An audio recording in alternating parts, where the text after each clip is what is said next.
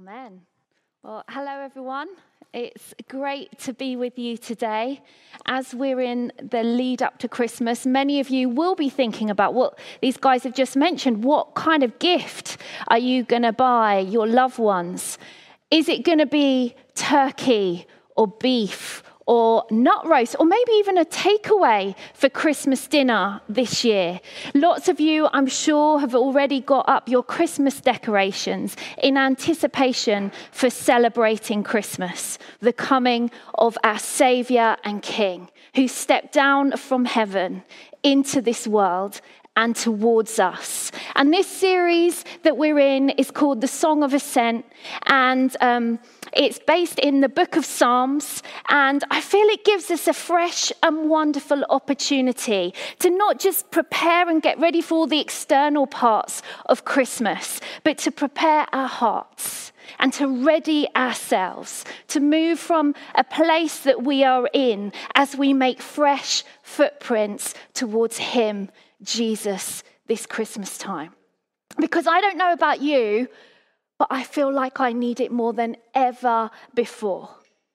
In this time, twenty twenty, with all the craziness, all the chaos, all the constant information and stresses and concerns and fears, I can think of nothing better than to step away from all of the noise, all of the chaos, and step into the calm of Jesus and walk towards Him. And so the psalm that we're in today is Psalm one thirty-one, and it's written by David, and so we're going to read it together. So why don't you grab your Bible or maybe swipe to it on your phone, and I'm going to read it to us as well.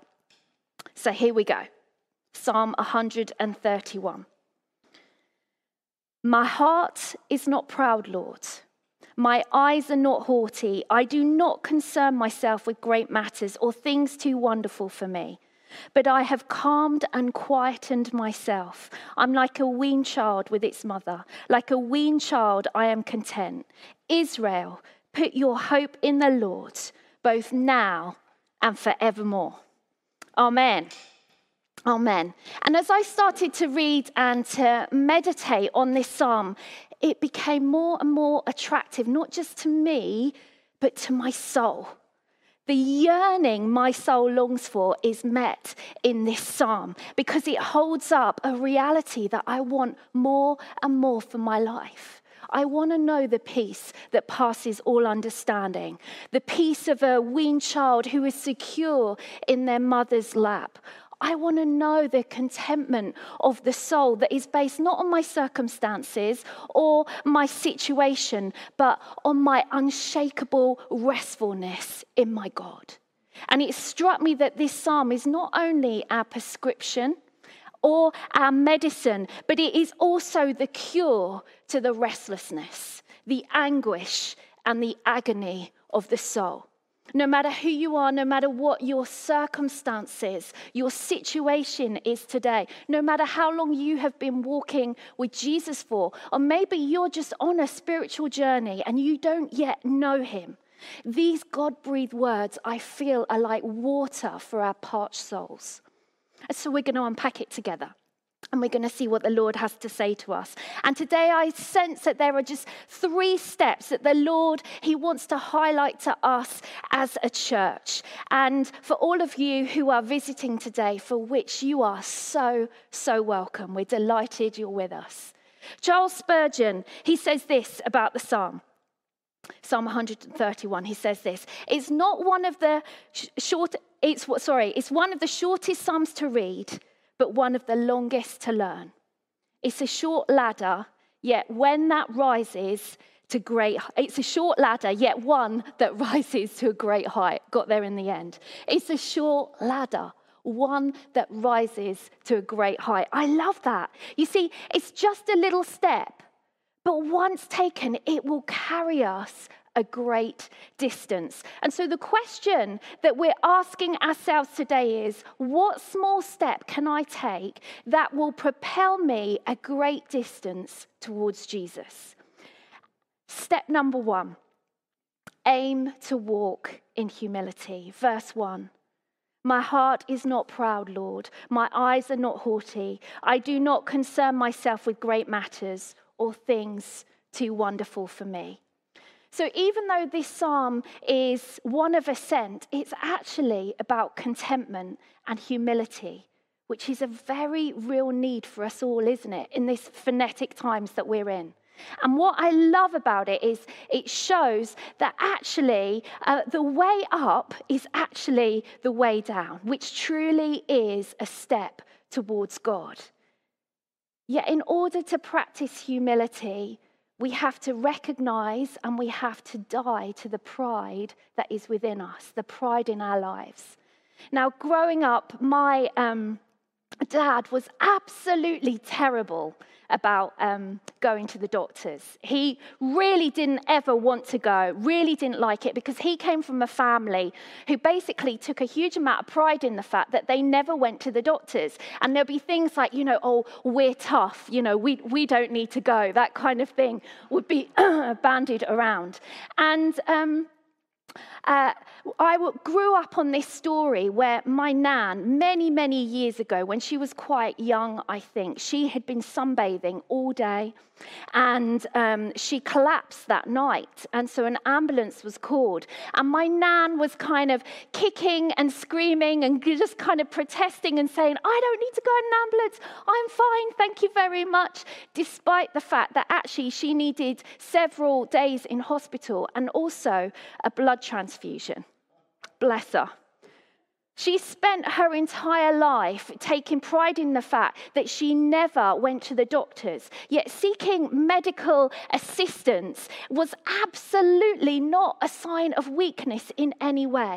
But the lifelong pride that she had about that really was. It's a dangerous thing, pride.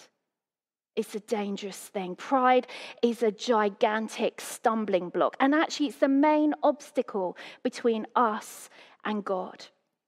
And twice in the New Testament, in James four and first Peter five, it says this, God opposes the proud, but shows favor to the humble. I don't know about you, but I certainly don't want God to oppose me. I want to know his favor. I want to know his grace upon my life.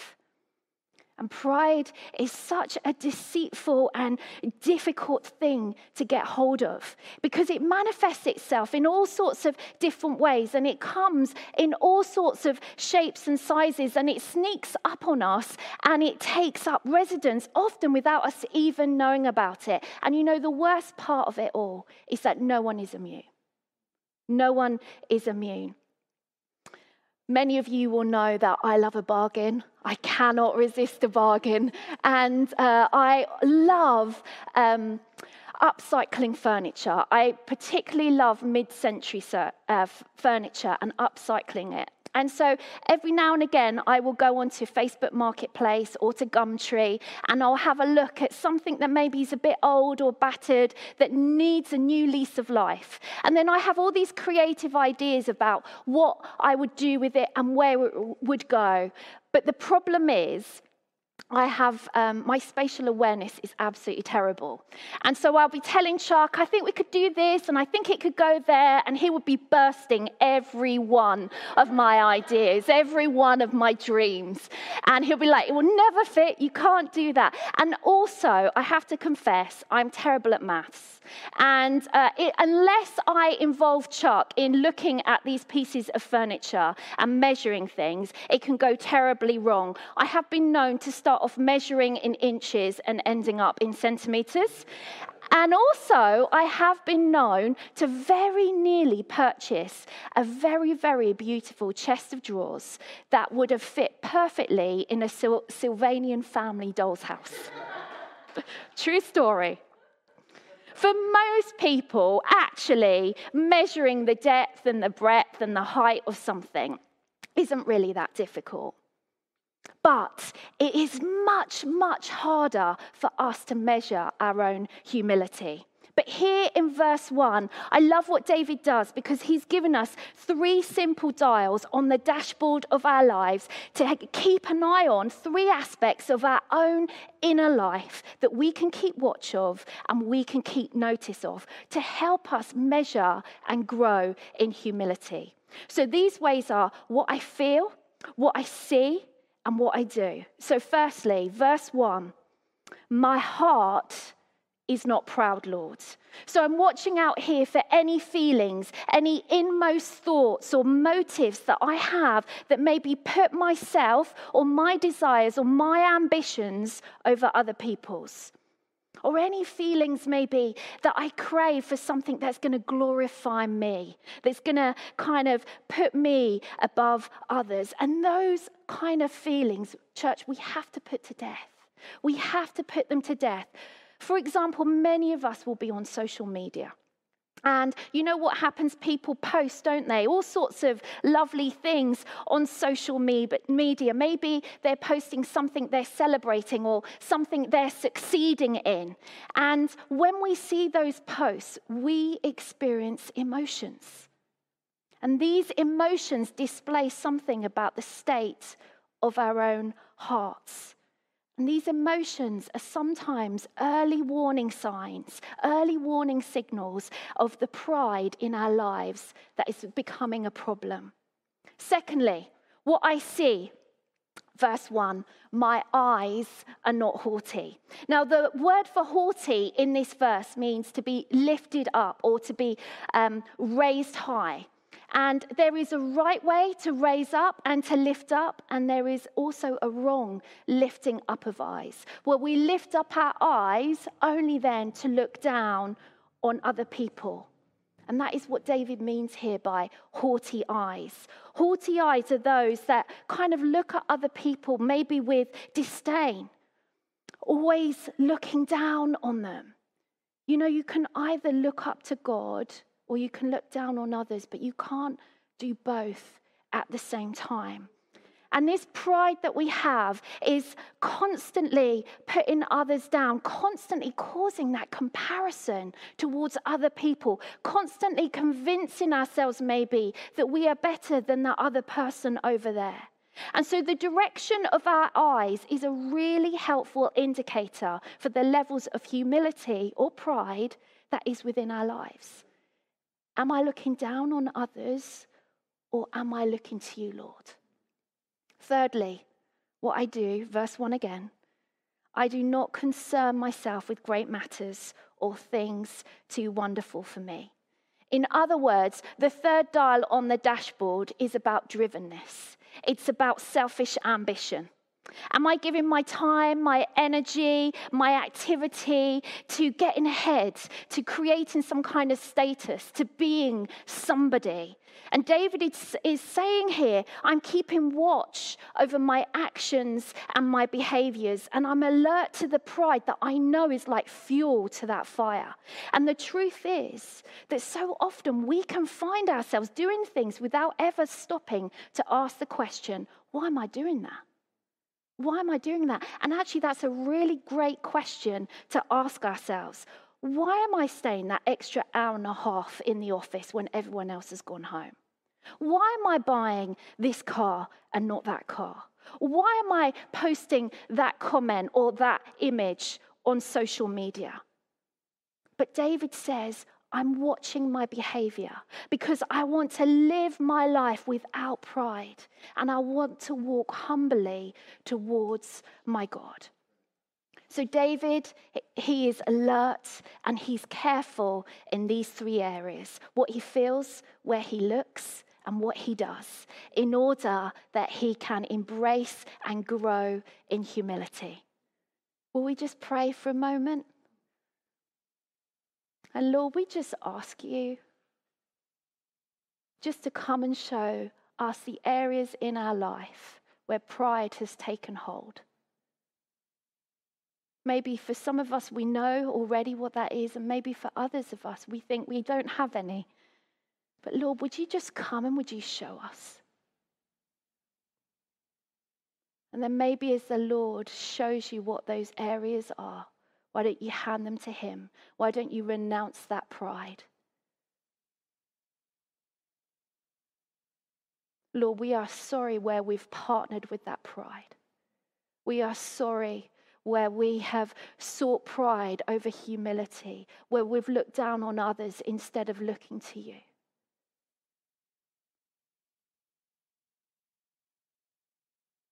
Lord, we want to choose your way.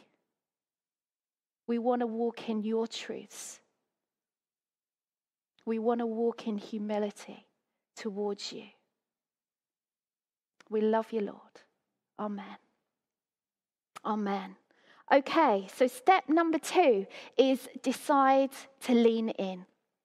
Verse two, but I have calmed and quietened myself. I'm like a weaned child with its mother. Like a weaned child, I am content. So just like us, David's deep desire and need is to be content. And he finds that contentment in his God. His yearning soul has found exactly what it needs to satisfy and to refresh him. And he has found the source of all fulfillment. And notice that he doesn't just live in that place, but he inhabits it. And notice how David, he takes full responsibility for the contentment that he feels in his own life. I have calmed and quietened myself. I am like a weaned child with its mother. I am content. You see, he's taken deliberate actions to step away from all the noise and all the busyness and all the chaos that is surrounding him and to step into the calm of Jesus. We live reasonably near to the sea and even closer to the estuary. And as you will have known, uh, the, we've had some horrific st uh, storms recently, haven't we? It's been awful. And the wind and the rain, and I tell you what, the estuary is getting absolutely churned up in those storms where the wind is pounding on the waves and you can hear the roar of the estuary and the sea when we go outside. It's carnage. It's awful. But then this week in particular, haven't we had some gorgeous weather? And it's been so utterly still. There's not been any wind. Everywhere has been calm and still. And that estuary looks like a completely different picture. It's like a mill pond. It's absolutely still. David's decision is to eliminate all the things in his life which agitate his soul, which cause his soul to be churned up and to be agitated, and all the crashing and the, the despairing that is going on within him. He's choosing that so he can be still, no longer agitated, no longer crying out. He's come through the messy and the noisy and the unsettled weaning process. And now he knows he doesn't need what he thought he needed before. We've got three kids. Many of you will know that. And I remember when they were really little, um, all like under five, and we would be going stir crazy in the house, particularly at weekends, and just need to get out of the house, you know. And we invested in an, a backpack, which was amazing, and all three of our kids went and used that backpack at some point. And uh, we would put whatever toddler was kicking and screaming and agitated and frustrated, we would put them in the backpack. And the reality is that that walk was stressful for everyone. You know, no one enjoyed that walk, particularly because the child is there, you know, flailing arms and, you know, having this tantrum and using up so much energy, and all the thrashing and flailing around. Eventually they realize that almost nothing about them, their circumstances was going to change. And so instead they chose to lean in. And I used to love watching it, how they would place their cheek. We used to call them chubbers. They would place their cheek on Chuck's back. And then they would tuck in their wee legs into his side. And they would rest in the shelter of his body. And that is what David is doing here. All hell could be breaking loose out there, but David is stilling and quietening himself. He is content with his God. Step number three, last step. Choose to live in God's steadfast hope. Verse three, Israel, put your hope in the Lord, both now and forevermore. So the biggest difference between Christians and those who don't yet know Jesus is the difference in the hope that we receive and the hope that we carry. And for those who don't follow Jesus, they don't really have any other choice but to put their hope into other people or the cosmos or the government or a vaccine or themselves or maybe it's someone else or something, something else.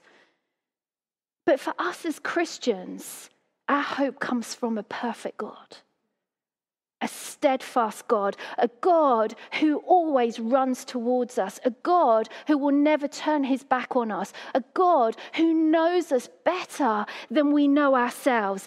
The hope that we have doesn't diminish over time, nor does it let us down, nor does it tarnish or dissolve into nothing. No, the hope that we have is constantly growing and expanding and strengthening. It is the light that shines in the darkness. It is the reminder of our eternity that it is sealed, and it is a fortress for our broken hearts.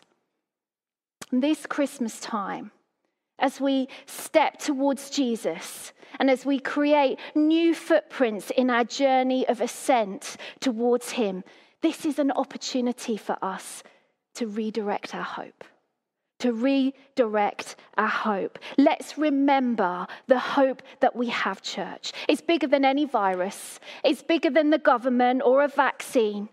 And it is far greater than any loneliness. It is stronger than fear. It is more precious than riches. And it is more secure than anything that this world has got to offer us. And David's cry to his people that echoes through the generations to us today is a stunning reminder to live in abounding hope. Live in that hope, church. Live in the hope that we have been given. And I love what it says in Hebrews chapter six. And this is taken from the Message. I absolutely love it. It says, we who have run for our very lives to God have every reason to grab the promised hope with both hands and never let go. It's an unbreakable spiritual lifeline reaching past all appearances, right to the very presence of God, where Jesus, running on ahead of us, has taken up his permanent post as high priest for us. What a beautiful, beautiful image of the hope that we have. Let's not just lean afresh into that, but also let's ensure that for all those that we know and love who have yet to experience Jesus' steadfast hope, have an opportunity to do so this Christmas time. Why don't we pray?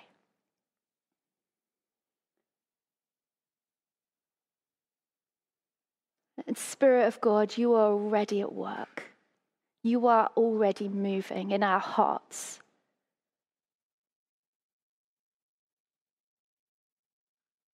Why don't you just invite the Lord wherever you are? Just say, come, Holy Spirit, and invite him in. Would you go deeper in us, Lord? Come and have your way.